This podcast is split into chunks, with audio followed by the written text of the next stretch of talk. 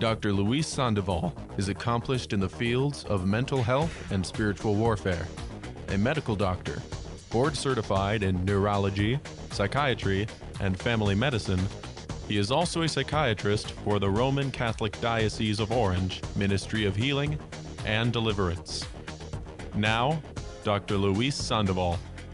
All right. Well, welcome to the Dr. Sandoval Show here. You are listening to Virgin Most Powerful Radio. And as always, we welcome all of our listeners. Thank you for joining us. We hope that we have uh, an exciting show today for you. If any of you were listening last week, uh, we spoke about forgiveness and how important forgiveness is, what forgiveness does to the body physiologically, and what really, uh, actually, what holding on to grudges does to the body, and how forgiveness liberates that, because this is also a biological uh, issue. You know, we are spirit, we are uh, body, and it all works together. And so it's so important to look at that. Today, we thought we'd do a follow up show to that because how can we talk about forgiveness and not talk about the power of forgiveness? Forgiveness and the sacrament of confession. That's really what it comes down to. I feel so lucky today. We are joined by Trish, who is the secretary here at the Catholic Resource Center. Trish, you want to say hi to all of our listeners? Hi, my loves. So, any any of you who have uh, called in and spoken to uh, uh, Trish in the office, and you get to see uh, uh, Trish here live and see what she looks like. Um, you know, and it's always great to have her join us because it's always wonderful to get a different perspective. You know, to get a perspective from somebody uh, in terms of when it comes to the sacrament of confession confession. We hear the word confession, and it's a big deal. You know, it sounds heavy, right? Also, I got to go to confession, and everybody's like, "Oh," and it's never, you know, you're not going to bring this up at a party, right? You're not. this, this, is not a conversation. But one of the questions I would have is, you know, it's it, it can feel like such a downer. But Trish, in your experience, is there anything that you find scary about confession or about hearing that you're going to go to confession? Pretty much confessing. right? I mean, right? So, so, so, it's an interesting thing because we hear confession and we realize I'm not going to go tell somebody something nice, right? I'm looking down deep in my soul. I'm looking down deep, and hopefully, I've done a good uh, uh, act of. Um, um, oh gosh, what? examination. Examination of conscience. of conscience. Thank you, Trish. That's what I'm looking for. So hopefully, I've done a good examination of conscience, and I'm going to go in there, and I'm kind of bringing in the trash, right? It, it really confession. I'm taking out the trash, and so all of a sudden, I hear I'm going to go to confession, and Father's going to look at my trash. How does that make you feel, Trish? Ashamed, embarrassed, and all of the above, you know? Right, you know, and it's interesting because we go there and all of a sudden we think, I'm bringing out the trash people. I'm going to air my own dirty laundry here, right? And the priest is going to listen to this, and boy, now there's going to be consequences. There's going to be repercussions. What do you think about that? Well, for me, um, I, I invite the repercussions, I suppose, because you're thinking in the back of your mind, I've done all these things that I shouldn't have done, and I know that there's going to be something to pay for it. Um, but what? So for for me, it's helpful to have that get out. Um, one of the things that I fear about going to confession um, that gives me a lot of anxiety is what if I'm not doing it right? What if I'm not contrite enough? What if I'm not, um, what if I forget something that's pretty major and then I have to wait until the next time around? And why didn't it come out before? You know, you know, what's, what's my hangup?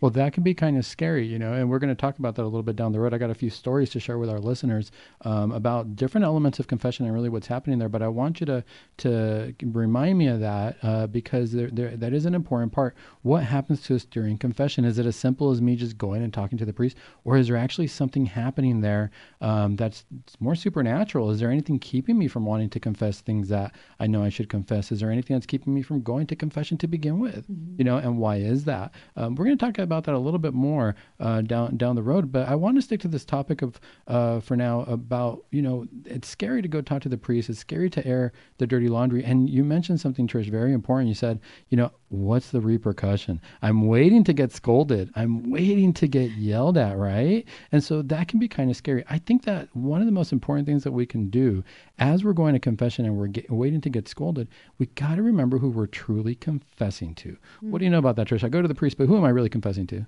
Well, we're we're confessing to God, to Jesus Christ. We're confessing to Jesus Christ. Mm-hmm. What I have to remember for myself is that when Jesus, what's Jesus' attitude about us coming to confession? I got to remember one that the priest is a human being just like I am. He might have a good day, he might have a bad day. So one thing I got to remind my listeners is pray for your priest mm. before you go to confession. Mm. Pray for the priest who's doing the confession that hopefully his heart is in a good place and that he doesn't bring his own issues into the confessional. Because I can tell you, as a therapist, a psychiatrist, that's something that we really look for. We call that transference and countertransference, right? So imagine if, uh, to give you an example, imagine if uh, a priest all of a sudden had gotten into a car accident or something recently. He got he just gotten rear-ended, and then he's sitting in the confessional, and he hears you come in and you say, "Oh, Father, I think I hit a car in the parking lot, but I wasn't sure, and I left. I was too scared." And that might trigger him to remember what he just went through and he might just be upset, right? We can't bring that into the confessional. I can't bring that into therapy if somebody's telling me about what's going on in their family. I can't all of a sudden, you know, say, "Oh my goodness, that reminds me exactly what's going on in my family." That's called mm-hmm. transference. It's not fair to the person because there are two totally separate issues, but yet they have commonalities, right? So what do you think, Trish? No, I I completely agree. So I think it's um our our biggest fear um, for me at least, fear of the unknown, it's fear of trusting. Yeah. Yeah. I, I still am such a control freak, you know. have to, you know, I have to know what's going to happen. I have to know um, exactly what to expect. And if you don't, you know, if you if you don't confess to someone you're familiar with, maybe um, that could be easier for some people. For me, it's harder almost because I want to feel comfortable and I want to feel confident that I know what the reaction is going to be to a certain degree. Absolutely. You know? I mean, that's a great point. I mean, one thing that I try to remind my, and I'm not good at this. Please don't think that I'm, I'm an expert on going to confession or making good confession because every confession is new and every confession I need to pre- prepare for. One thing I, I try to remind myself of is that if I'm confessing to Jesus, what's Jesus' attitude while we're going to confession? I try to remember that line, that beautiful line that Christ, that Christ said, and he said, Father, forgive them for they know not what they do. Mm. As he's being crucified, mm-hmm. if Jesus at that moment is pleading to the Father and saying, you know, I know that they're hurting me, but I need you to forgive them because they know not what they do. I hope that that's the Christ I find when I go to the confessional. Um, I hope that I remember that that's really the attitude Christ has towards me. Um, I do have a story about that. If you don't mind me sharing. Mm-hmm. Um, you know, one time I went to a confession and I had done, I had been preparing for confession. I'll tell you how I prepared, but I had been preparing and I had really looked deep and boy, I was not feeling good about myself. Let's just put it that way. And I can hear exactly, exactly what you're saying where you're like, oh boy, what's the, I'm going to be raking through the coals on this one, right? That's how I felt. I'm going to be in the church for hours doing my penance. You know, I wasn't sure if the priest was going to say, hey, you know, we need a new roof, go start working on it. I didn't know what he was going to say. But um, what happened was I got there and I and I you know did my confession. I spoke to the priest. I spoke from the heart. Something funny happened because as I was speaking, I felt myself speaking, but I felt like this is where I would say I felt prompted by the Holy Spirit. Mm-hmm. I felt like I was speaking, and I was like, "Well, I'm saying the right things, and mm-hmm. I don't. This is not really me talking. I don't know exactly how how this is coming out, but the right words are coming out." Okay, so I had prepared for this, and I was waiting for that reaction and I sat there and I thought, oh man. And now I didn't know this priest. Okay, I'll tell you, I usually don't go face to face because, and a lot of people say, oh, it's kind of because it's too scary. I don't want the priest to see me. No, because I want to picture Christ and not the priest that's in front mm. of me. Mm. So I like to be behind the screen because in my mind I'm picturing that I'm talking to Christ and I mm-hmm. don't want that to change. But I was waiting for the words from this priest, and I thought, oh man. Just, and you know what he said to me? All he said was, "What a beautiful confession." No joke. And here I'm thinking, I am disgusting. Okay, that was my thought. I was like, I am disgusting before God. And he says to me, What a beautiful confession. And you know what happened? I started crying like a baby. Aww. No joke. I started crying like I was not expecting that. I was expecting something to be like, What are you doing? Do you not know better? Mm-hmm. You know, this is what's wrong with you. Um, the, get, just get out of the confessional, you know, mm-hmm. before you even come here. And it was a hundred percent the opposite. That was one of those moments where I thought, that wasn't it wasn't exactly it was me being prompted by the holy spirit speaking because i felt like these words are coming out and they're Definitely. positive words mm-hmm. and i think that in that moment i could feel christ there i feel mm-hmm. the holy spirit working through the priest and when he spoke that way i thought this is the way christ mm-hmm. is going to approach us i mm-hmm. think this is the way this is where we don't have to be scared this is where i'm going to come and i bring my dirty laundry to christ and he's going to say, This is beautiful. Because I think that what we forget is the confession is a moment of healing. It's a moment mm-hmm. of fixing that, not a moment of judging that when we come before Christ. What are your thoughts? Well, I, I completely um, agree. I think um, there there have been moments well, while I'm confessing that I felt the same thing. I definitely feel like I'm moved by the Holy Spirit, and I feel that there's some kind of a conduit between myself and my confessor. Um, you know, I'd li- I'd like to. Maybe it's my frame of mind that I'm in, or something like that. And I hate to admit this, again, confessing again, but I feel like a lot of times I go into confession, and I find this probably more. You know, I, I've as I've learned through coming to confession here when we do, when we do it here where. I I work literally. Um, a lot of it seems like a therapy session. And for me, it is a therapy session. It's really helpful. It's very cleansing. It's very liberating. And it's very, it just, um, I feel so unburdened when it's done. So, and then I can sit back and think, what was I waiting for? You know, why, why was I afraid to do this? So, um, you know, it's that sort of moment like, why snap out of it? It's, it's not that bad.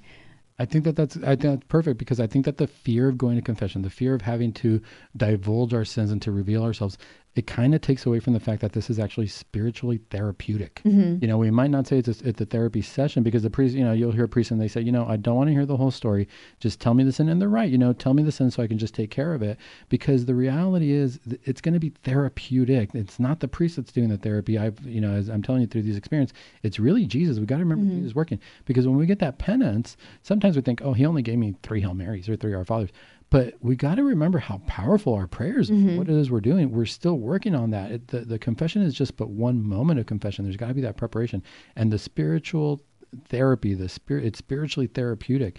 We have to remember that. Mm-hmm. I think that this is a big deal in terms of how we prepare for confession as well. I got to tell you, when I went to that confession, the way I prepared was I did a novena to Our Lady of Sorrows. Mm. So when I read about Our Lady of Sorrows and I was reading about the devotions to Our Lady of Sorrows, I read one thing and it said that if you are struggling or you're not sure what your sins are, or, you know, because sometimes we go to confession, I'm like, I don't know what what my sins are or what mm-hmm. even to say. I haven't really done that. But if you do a novena to Our Lady of Sorrows, she's supposed Our Lady's going to help you to understand what your sins are.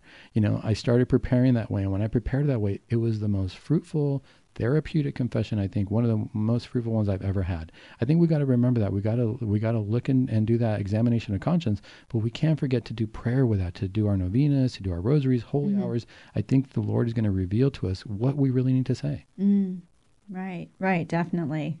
um, so that's one of the things that's important. I mean, it, I think that if we come with that attitude of Father, forgive them for they know not what they do. If I know that Christ is going to say that to me, then I think it's going to make it that much easier. I'm going to show up. Christ is going to be nothing but love, and I think that this is what we've got to remember about uh, in terms of the sacrament of confession. It is healing. As yeah, I think um, even to expand on some scripture that always it just it every time I, I pray, um, even during Mass, um, I'm reminded of the woman at the well, Yeah, and especially during confession. And I, Jesus knows what we've done. He knows. He wants us to admit it, get it out there, so we can get rid of it, so we can lay it down at His feet. So I, I always thank Jesus for treating me like the woman at the well, for accepting me with all of my faults and circumstances, and admonishing me to not sin no anymore, to sin no more, but really loving me in spite of myself. And so, and I try to have um, that thankfulness in my heart when I go in for confession or even just to go to mass. I always, I always say a prayer of thanksgiving for being that woman at the well who was so broken. And, you know, as a convert, you know, you can imagine, I did not grow up. I did not not grow up with not scripture in my heart or anything like that. So, you know, um, But that's a big deal because one thing that we need to remember, you bring up an ex- exceptionally, exceptionally good point. And and this is really has to help our framework when we go to confession. The great point that you bring up is Jesus already knows your sins. So if Jesus already knows the sins, confession is not for Jesus. If you think about it that way, God already knows what's going on. God is there. Really, He made this sacrament for us. And and, and just like you mentioned, like the lady at the well, the woman at the well, or we look at any of the of the gospel stories where Christ is confessing people's sins, it really is about us taking ownership. Mm-hmm. You know, and ownership of you know what I own this. This is what I did. I have no excuses other than this is what I did. I'm not going to blame my neighbor. I'm not going to blame anybody else. Yes, there might have been circumstances, but at the end of the day, through my free will, I chose to do this. Mm-hmm. It can be very daunting. We can look at it from a very negative way, but what we really have to look at this more from a Catholic psychology kind of way. If I am owning that I did something and I did something wrong, then there is also a flip side to that. And the flip side is I also have strengths that I'm that means I'm not I'm not looking at it. my strengths to fix it. So I'm actually falling into my weaknesses instead of focusing on my strengths. And really that's what it comes down to. If I take ownership of what I've done wrong, it's not necessarily to put myself down, it's how can I fix it? It's kind of like when you take a mm-hmm. test in elementary school and mm-hmm. you get a grade back and you're like, "Oh man, I got 5 wrong." Is are you going to focus on that you got them wrong? Or are you going to go back and look at them and say, "Wait a minute, I could have done better. Let me learn from these mistakes." I think ultimately at the end of the day, that's where confession comes down, you know, mm-hmm. that's what it comes down to. It's like going going to take ownership of where I'm at so that I can improve Changing the behavior. changing the behavior. It's all about just improving. It's all about getting better and getting closer to Christ. And I think that that's the beauty of it. That's what we really need to look at. Um, I have a few more confession stories uh, that I want to bring up. You know, I don't want to use them all up in the first hour in case there's anything else you had to say. But let me look at another question that we had thought up of um, before we get into those. And the other question was: Is there anything that you actually like about going to confession? Oh yeah, definitely. I mean, just um, and I think I've already mentioned it in part. It's just the the feeling of, you know, you're, you've unleashed all of this um, anxiety and all of this um, this heaviness, this stuff that's that's holding you down, that's binding you. And so when you're able to let go of that, it's so liberating, and you feel so good, and you feel free, and and then you can focus on what you need to do really before you confess you're focusing on oh god i've done this and i said that and i should do this and i haven't done that and all of this stuff. And then you get it all out there and then you're absolved and you're given you're you're hopefully you're you're um, very contrite and you are focused on amending and fixing that thing that you broke. And then you feel you're free to do that now. Now you know what to do Absolutely. you can get past it Absolutely, and that's just, that's just it. That's where we gain knowledge. That's where we really get that sense of, hey, this is this is where I'm at. This is what I'm doing, and this is where I can improve. Now, are there any entities? Is there anything that's going to keep us from going to confession? For any of our listeners who were listening to our spiritual warfare conference, let me tell you, this is not just about me and Jesus. This is about somebody wants me to keep from getting close to Jesus Christ. We're going to talk about more. Th- I know we're coming up on the break, but we're going to talk about more about this on the break. I got a confession story on that one that I heard at a, spiritual warfare conference one time, um, and we're going to talk about how to prevent that and how we can overcome that and actually confess the sins that we need to confess and get everything out there. Okay, more when we come back from the break.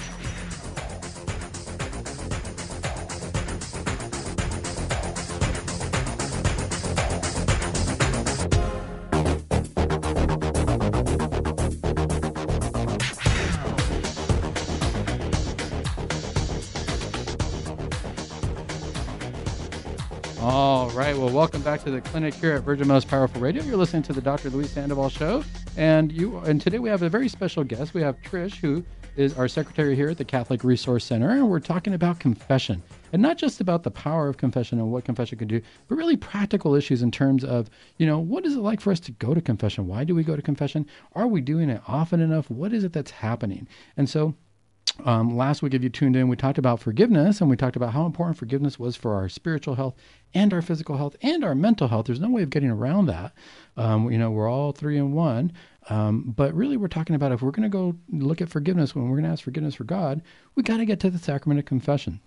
One of the things that I would say is this. Now, Trish, uh, you know, we don't have to get too personal here because everybody knows that they have to uh, go to confession. But what do you think a good frequency of going to confession is?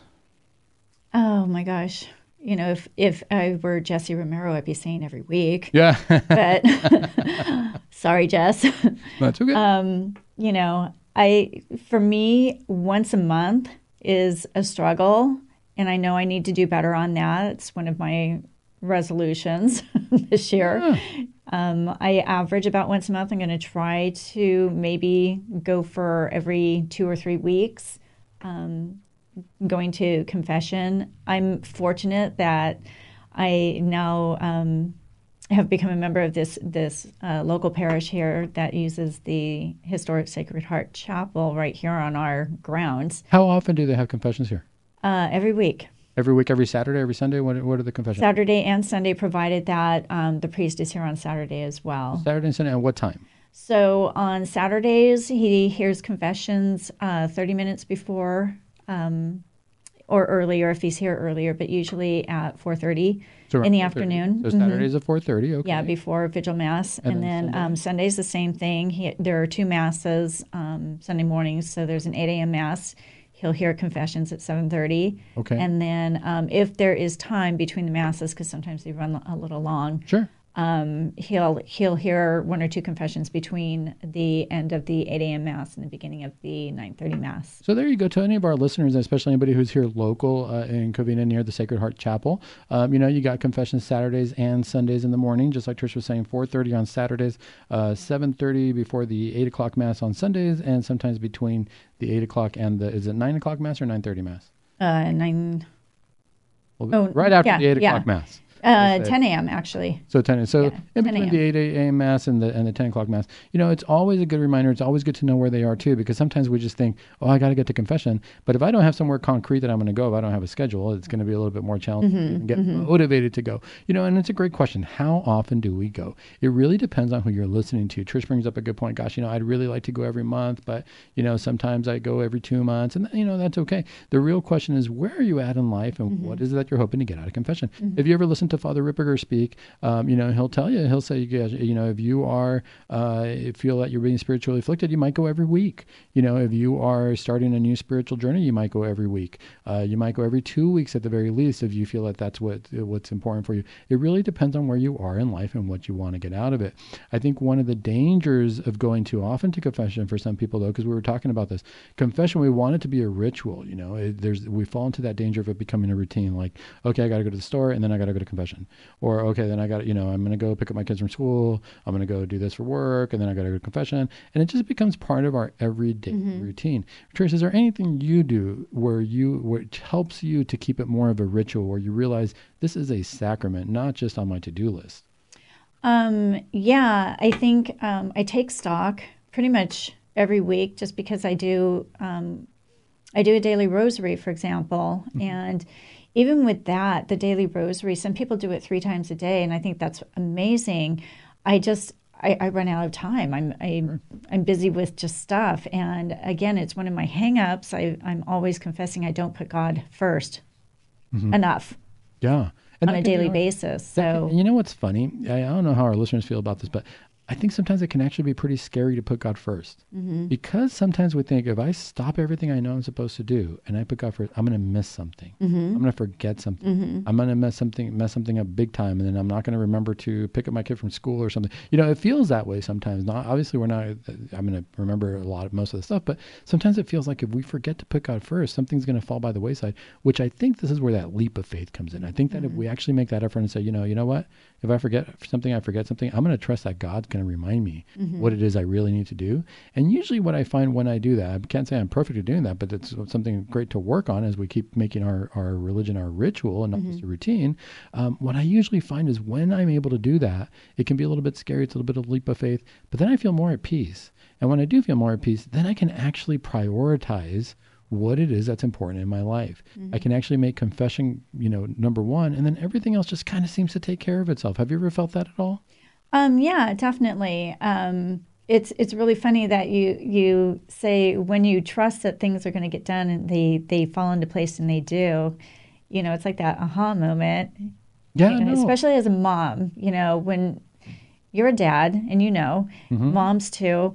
We are a total control freaks. We we have to get it done. We have to get it done. And I come from a background like my parents drilled this into us. If you want something done right, you're going to do it yourself. Right. No, absolutely. So I have to do everything, absolutely. and you don't. well, the, the the hard part with that is that you know, as parents, now this is this is very interesting for parents because um, as parents, you know, do we make time to go to confession? I think that one of the great things that's going to do is that's going to be the example for our kids as well. Yeah. You know, they see the family going to confession, they see mom and dad going to confession. It's not just me telling them, oh, confession's important. They're actually seeing it happen. And in fact, if I drag them to confession, this is what's important. But you make a good point. Do I, you know, do I let some things go by the wayside? Because obviously, as parents, there are some things that if you don't do, they're not going to get done. You mm-hmm. know, kids aren't going to aren't going to do that for themselves. At what point, though, do we say, oh, I got to let it go? Because if they don't do it, then it's on them, and they're going to have to learn the hard way, right? I mean, that can be kind of tough, but if we make confession a priority or religion a priority, I think the kids will follow. It's just really hard it's really hard to give that up because there's a, hoping that. well, there's an incredible level of trust. But I think the difference is if I'm going to give, and this is this is hard for me as a parent too. But if I'm going to give that level of trust, I'm not going to give that level of trust to my kids. I hate to say it. I'm going to give a level of trust to God.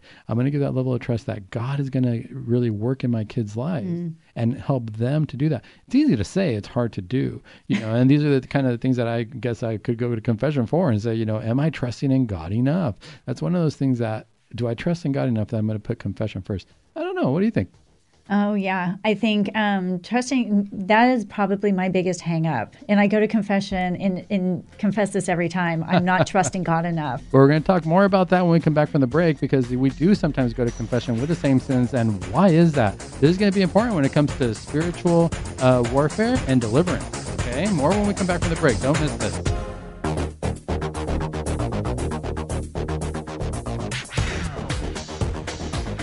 All right. Well, welcome back to the clinic here at the Dr. Sandoval Show on Virgin Most Powerful Radio.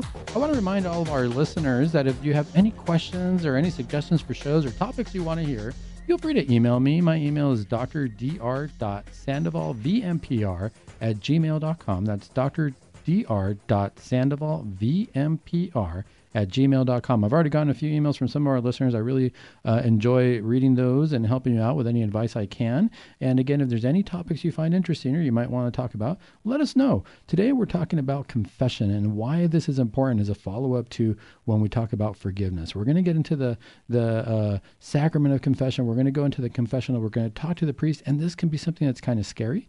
It can be something that we might want to put off. But at the end of the day, once we do it, boy, we're happy we did. It's kind of like when I tell my patients, you know, I most people, you know, talk about wanting to go to the gym. They feel like they need to go to the gym, but I've never heard anybody say after they went to the gym, "I wish I would not have done that."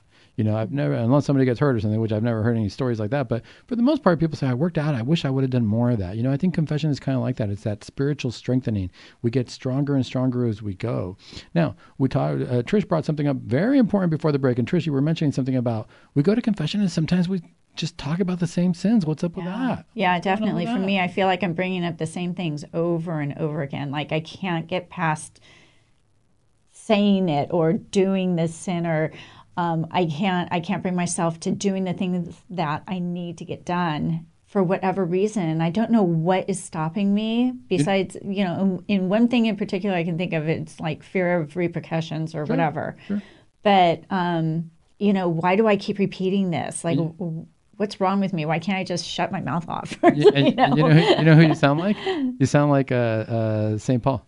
Oh, You know what I mean? uh, uh, you sound like uh, St. Paul, where he said, you know, the things I want to do, I don't do, and the things that I'm supposed to do, or the things that I'm supposed to do, I don't do, and the things that I don't want to do, I end up doing. Right. Why is that? Why is it that that's happening to us? Um, Richard, if you could just check, I'm looking at the email you put on there, sorry to interrupt, but it's uh, at gmail.com.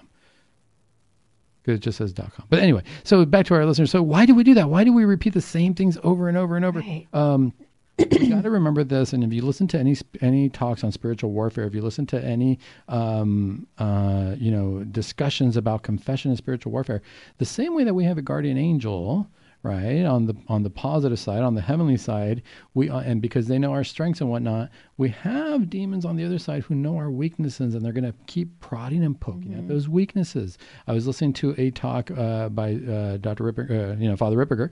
Uh, you know, I know he's been on the show a lot, and I think he's got such great information. But he mentioned something. He said that one of his friends told him that when they go to the confessional, um, they he.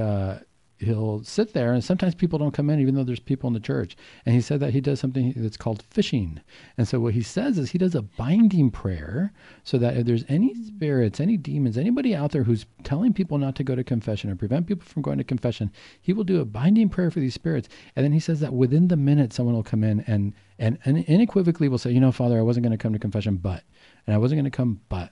And there's all these, and you know, so if you're wondering, why do I always have the same sins? Why is it that it's hard for me to go to confession? Don't forget, there are forces that are preventing you from wanting to go. There's somebody telling you it's not that big a deal. Now, if the devil's telling you that something's not that big a deal, my guess is that the opposite's probably true. Probably true. Do you ever, but you know, do you ever feel that way? Because honestly, it Uh, feels like a yeah. burden going to confession, and then, like you said, I feel so light afterwards. What do you think, Trish? Yeah, definitely. I think um, every single time I go to confession, I come out going, why didn't I do that earlier? Right. And then you know, a lot of times, and I'll and I'll whine to my poor father. I can, I know I said this last time. I know I, I just confessed this last time, and here I am doing it again. Why am I not getting past this? You know, and um, like I said, it, it, becomes a therapy session because he has to fix my problems now. Right. But mm-hmm. um, yeah. you know, my um, another one of my hangups though with going to confession often is I'm I'm scrutinizing my motives. Like, um, is this if I if I do this so often, if it becomes a habit, um, is it not a good enough confession at that point? If I'm just going through the motions, what does that do to the the value of the confession? Yeah, and it's like why even go? right? After a while it's like why you know. Yeah i'm just doing it to go through the motions. So that that's kind of one of my fears for going maybe once a week. For me personally i i try to take stock of what i'm doing what i'm saying and i will call upon my guardian angel okay you're with me today and i know you're there so if i start doing something like you know in in the ear or something, do something, and I'll stop myself. Now I find myself stop, stopping myself from from using bad language or um, swearing at that person who stopped fast in front of me in the car or whatever, you know. Um, but you know what? That's a, that's a great point. So you make a great point because the, the, one of the dangers of going too often to confession is we don't want to get scrupulous you know, we don't want to start thinking that everything we do is a sin, and we don't want to feel like, oh, I got to get to confession because I looked at somebody the wrong way and that's it. You know, we got to remember that we got to take ownership, and I think that's really what we're doing. If we go every week and we're saying the same things, why am I doing this? Why am I doing this?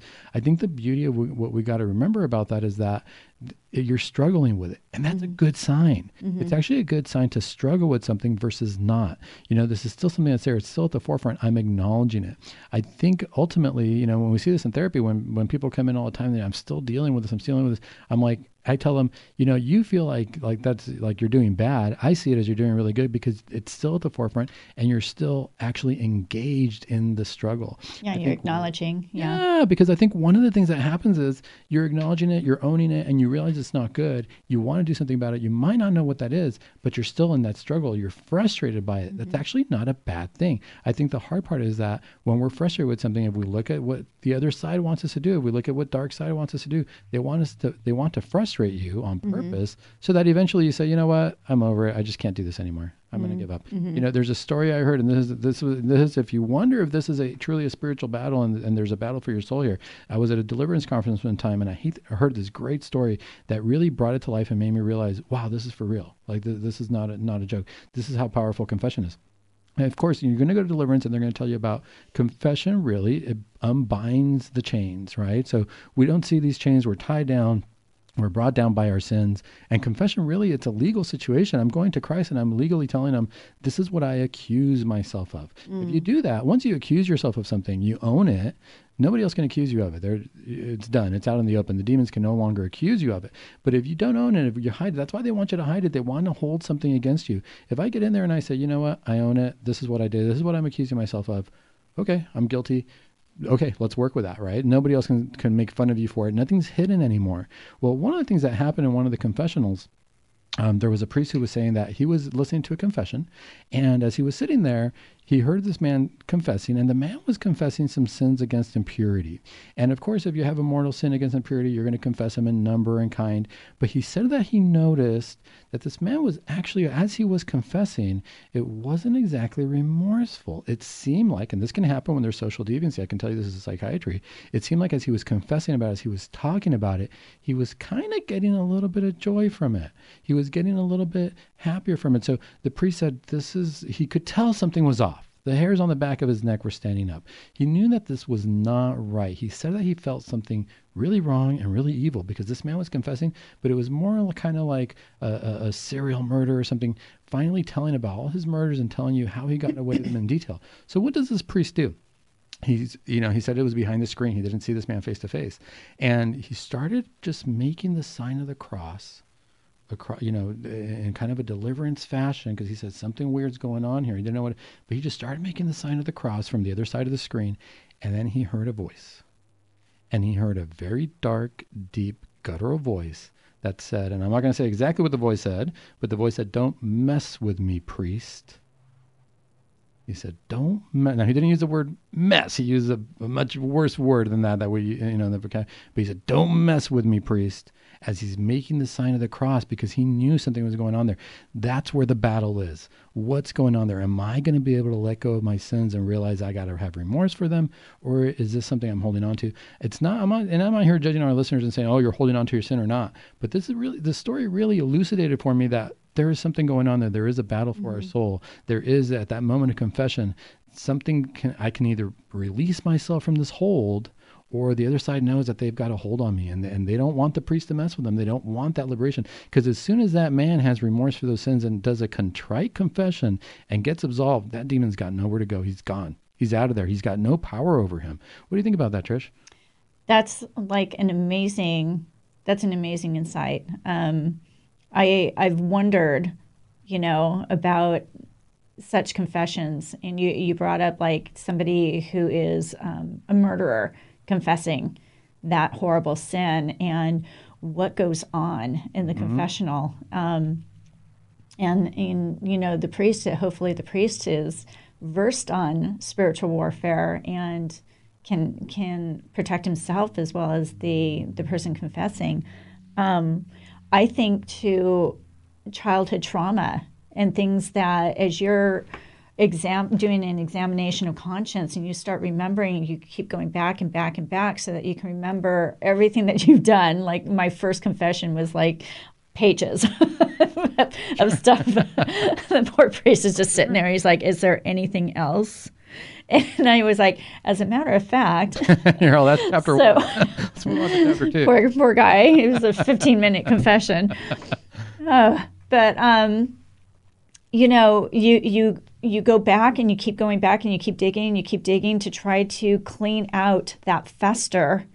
And maybe there's something there in your childhood and you're like well am i what, at what point am i um, confessing something that i am actually responsible for? And or you know where where does where does a line get drawn? It's a great that, question. It's yeah. a great question because am I confessing this and am I confessing in a way that um, I'm truly contrite for it? Am I confessing in a way that I can forgive myself if I do feel like I'm mm-hmm. guilty of something? Am I confessing in a way that I can truly forgive the other person?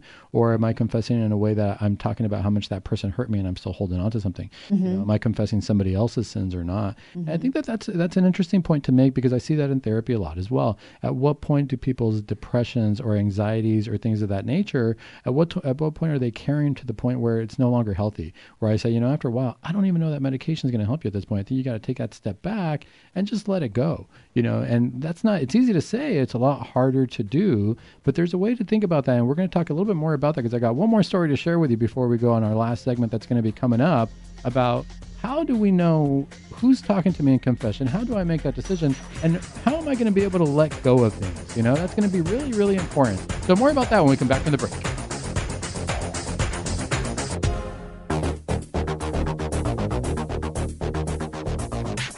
All right, welcome back to the clinic here at uh, Virgin Most Powerful Radio. You're listening to the Dr. Sandoval Show.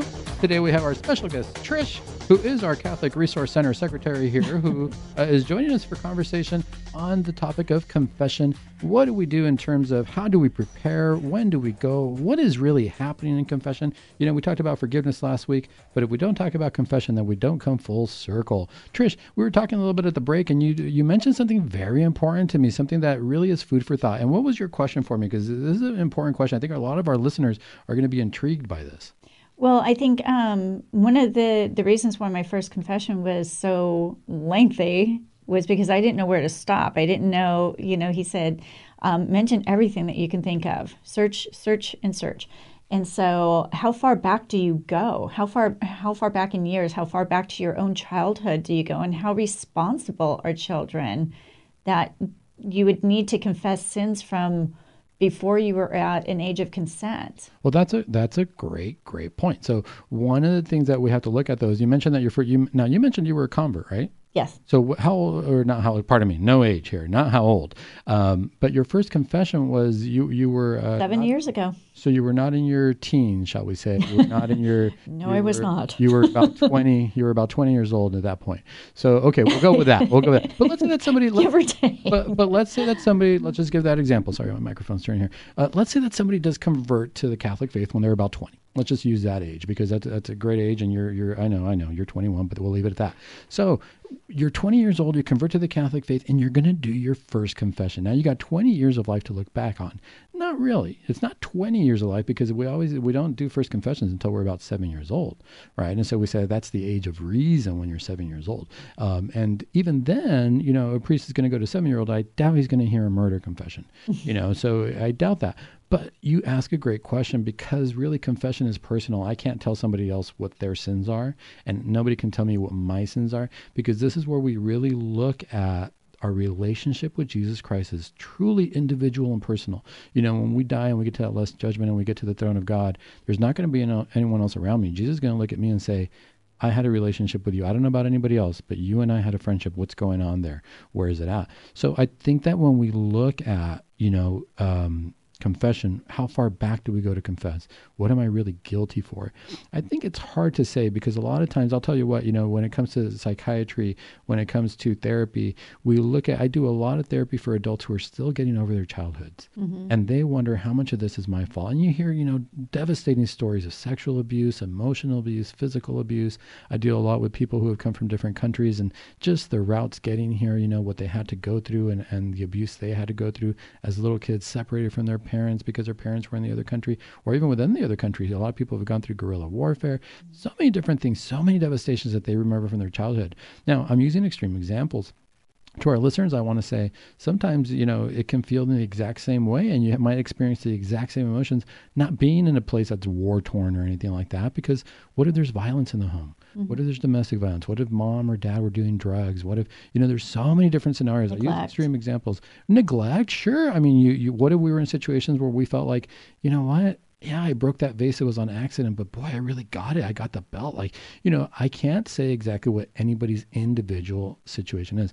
But the point is, how much of this do I confess? How much of it is my fault? You know, it gets really, really hazy because I can go confess about breaking a vase, but the reaction to it was so extreme. Mm-hmm. And this is where we had to be cautious about, you know, who do I blame for what? And if there was abuse, take that step back and First of all, if anybody's experienced abuse, look at the abuser and be able to recognize that they are a frail human as well. They mm-hmm. reacted in a way mm-hmm. in, in a way that they could not control themselves and how sad for them.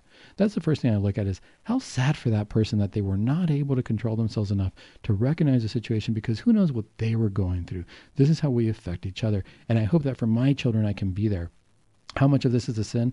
Probably not a whole lot. You know, in childhood, I think you have to recognize if a child comes to me and tells me that they sinned in a certain way, it would really depend. I mean, it's very, very rare that a child truly has malice in their heart that they really want to hurt somebody. And if they do, if I, if you ever meet a child who's, who has that, I got to wonder what happened to them. That's not natural. It doesn't just come naturally that a child would want to hurt somebody so bad they'd want to kill them or see them in that situation. So we got to remember how far back do we go? You know, we deal with the hurt. I would say if we're still dealing with hurt as a psychiatrist, I always say come talk to somebody, you know, and, and it's good to bounce things off of somebody. But what we can uh, confess is if I still have unforgiveness in my heart, if I haven't been able to forgive somebody for something drastic like that, it's understandable. You know, I, I'm not going to sit here and, and pretend to tell somebody, oh, you just got to let that go, bounce that off, you know, you let that roll off your back. I don't know. I wasn't there. You know, and this is where every individual person has to look at that. How far back do we go? How far back do we confess? I think it's good to confess anything that's heavy on our heart, mm-hmm. anything where we mm-hmm. and confess it once because we're already feeling it heavy. Just because we confess something doesn't mean it's going to feel good afterwards. Mm-hmm. You know, it doesn't mean that's not going to linger for that thing. Because just like in any therapy session, I tell somebody, you know, you've forgiven somebody, you moved on, you have your own family, things of that nature. But pain still carry, you know, we carry wounds sometimes. And this is where we ask Christ to heal our wounds. This is where in spiritual warfare we talk about father wounds, mother wounds. Why do we talk about this? Because it affects us beyond the moment. And so what we got to remember to answer your question, there is no really good answer. I would say when we do a good examination, this is why I do like to do the examination of conscience and rely on Our Lady and rely on Christ and do a novena because I can really see what my sins I can separate. What are my sins mm-hmm. versus what am I hurt about? You know, and those those things can kind of blur. That's why when I did that, I'm telling you, when I did that uh, confession and I had prepared uh, adequately, it was a beautiful experience. Mm-hmm. I know I thought I was confessing the worst of the worst, but uh, it was a beautiful experience. But what do you think, Trish? No, I think um, I, I love that um, that tool you gave us about the um, the novena. Um, I need to write that down. um, but yeah, I mean, personally for me, um, I did not have an ideal childhood. Um, in many ways, it was better than so many other people, but um, there were there were things that took place that definitely, um, looking back, the way I processed it or the way I you know went through it in later years um, sure. adolescent and stuff like that there were there were things that um, you know i did that i feel like gosh i probably should confess those even though it was a reaction or it was a coping mechanism or something. It was something having to do with what happened when I was really, really, really little. Well, I guess, and, but yeah. the truth is this: I think that it's perfectly fair to go to confession and say, "Father, I feel guilty about this." Mm-hmm. And then the real question is, how can I make amends about it? Because if I feel like I've done, I've, I've wronged somebody or done something wrong, I want to make amends for it. Mm-hmm. The real question is, how do I make amends for it? There's re- the reality is sometimes I can't. You know, sometimes sometimes relationships are either uh, failed or the other person's not going to understand or it's mm-hmm. going to be too painful to bring up something from, mm-hmm. from really far back. So sometimes making amends for it means I'm gonna I'm gonna have a mass set for somebody, mm-hmm. or, and they don't even know it. You know, I did this, but I'm gonna do something for them that they're not aware of. I'm gonna try to say a kind word to them. Um, I'm gonna try to make somebody's life better uh, mm-hmm. in a way without really saying I'm sorry or this happened because that might it might just muddy the waters a mm-hmm. lot. It depends mm-hmm. on each individual case. But this is where you know if I can, I'm gonna I'm gonna drop off a flower at somebody's doorstep and just say, you know, you're a great person. They might not even know it's for me, you know, but just leave it at that and make their day better mm-hmm. and try to make amends for it. Now, what's really hard and what I find admirable, sometimes people will do that for their abusers. Mm-hmm. You know, they'll say, you know, I forgive you and I let that go. And boy, that, that takes a lot of courage. I don't know that I could do that. It depends on the situation. You know, I don't know that I could do it that directly, but I can't say that because I've never, I haven't been in that position right away, you know? So, yeah. Somebody, um, you know, if if um, somebody has deeply, deeply hurt you, um, in my own experience, I don't believe I have the opportunity to go to that person and sure. say I forgive you. Sure. But at a point in my life where I was at a precipice, mm-hmm. um, I had to. I literally had to make the decision that I was going to forgive that person to move on because I was I was frozen in that sure. position sure. for so long, and it was so destructive to my relationships and um, and to my own happiness. And I decided at that moment, okay, I'm going to decide to be happy now. And I don't know, it, a lot of people can't do that. They they simply cannot decide to be happy because they don't understand. That's a great point. How. That's a great point because sometimes at the end of the day we have to ask ourselves, do I want to be happy or do I want to be right? You know, no, I'm right. No, I'm right. Well, we can say that, but at the end of the day, if I can forgive the person, I might be right. You know, mm-hmm. but if mm-hmm. I don't forgive the person, I'm I'm never going to be happy. This is what right. I think Christ taught us. He forgives everything from us. He can say he can hold everything against us, all, and it's 100 percent his right to do that. But how how much strength does that take? Boy, I got to tell you that that's powerful right there. That you were able to do that. It's not easy because it actually hurts while you're doing that. Yeah, I mean, and and even being judged for doing that. Sure. From family members sure. who are like, Sure. You should have done this, this, this, and sure. this, and you should have done it sooner. And I guess sure. that's part of the guilt, you know, having um, guilt for not uh, confronting and dealing with it sooner. But I think we're not always there. I think that we have to, you know, life gives us a timeline, and I think that the more we can prepare, the better. But we don't also, I can't judge you for how deep that hurt was. Mm-hmm. I can't judge you for, you know, not being ready for that. You know, and that reminds me of another story. Can I share another story, yeah. another confession story? Because this reminds me of another story. You gave me a great segue. You know, and the the gist of the story is you are a beloved child of God.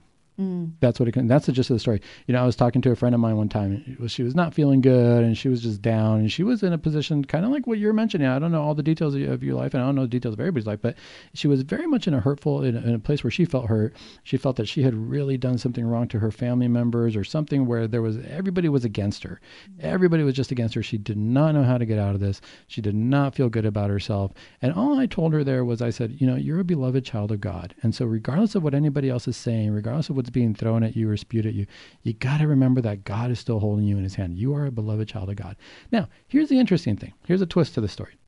I go to confession afterwards. Okay, and this is a general confession. I didn't, uh, not general confession, but I just went to confession. I can't say I prepared as deeply as I did for the other one because it was just kind of a one of my one of the times I just go, I got to get to confession. I haven't done that. Fine, but I get there, and you know what? One, what I realized was, I get there, I do the confession, and as the pre- right before the priest gives me absolution, this is where I know that Christ is watching, listening, and 100% with us at all times the priest says, You are a beloved child of God. Mm. Where did he get that from? This came out of nowhere. I had just talked to her about this. But you know what's funny?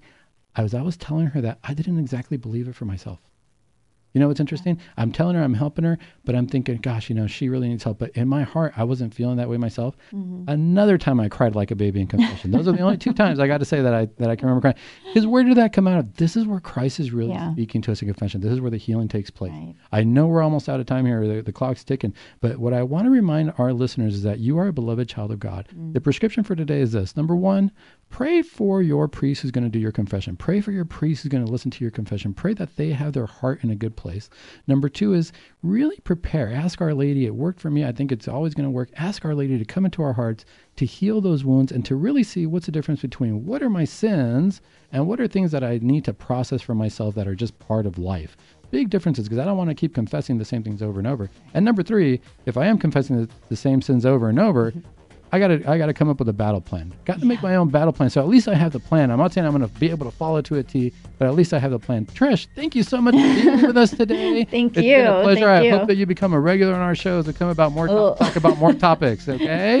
All right. And to our listeners, we'll do that. please listen. Please keep listening to Virgin Most Powerful Radio. It's always a pleasure to be with you guys here on the airwaves, talking about the most important thing we can talk about, our Catholic faith. I hope we get more excited about it, and I hope to bring you more exciting shows as time goes on. Until next time, we'll see you at the clinic.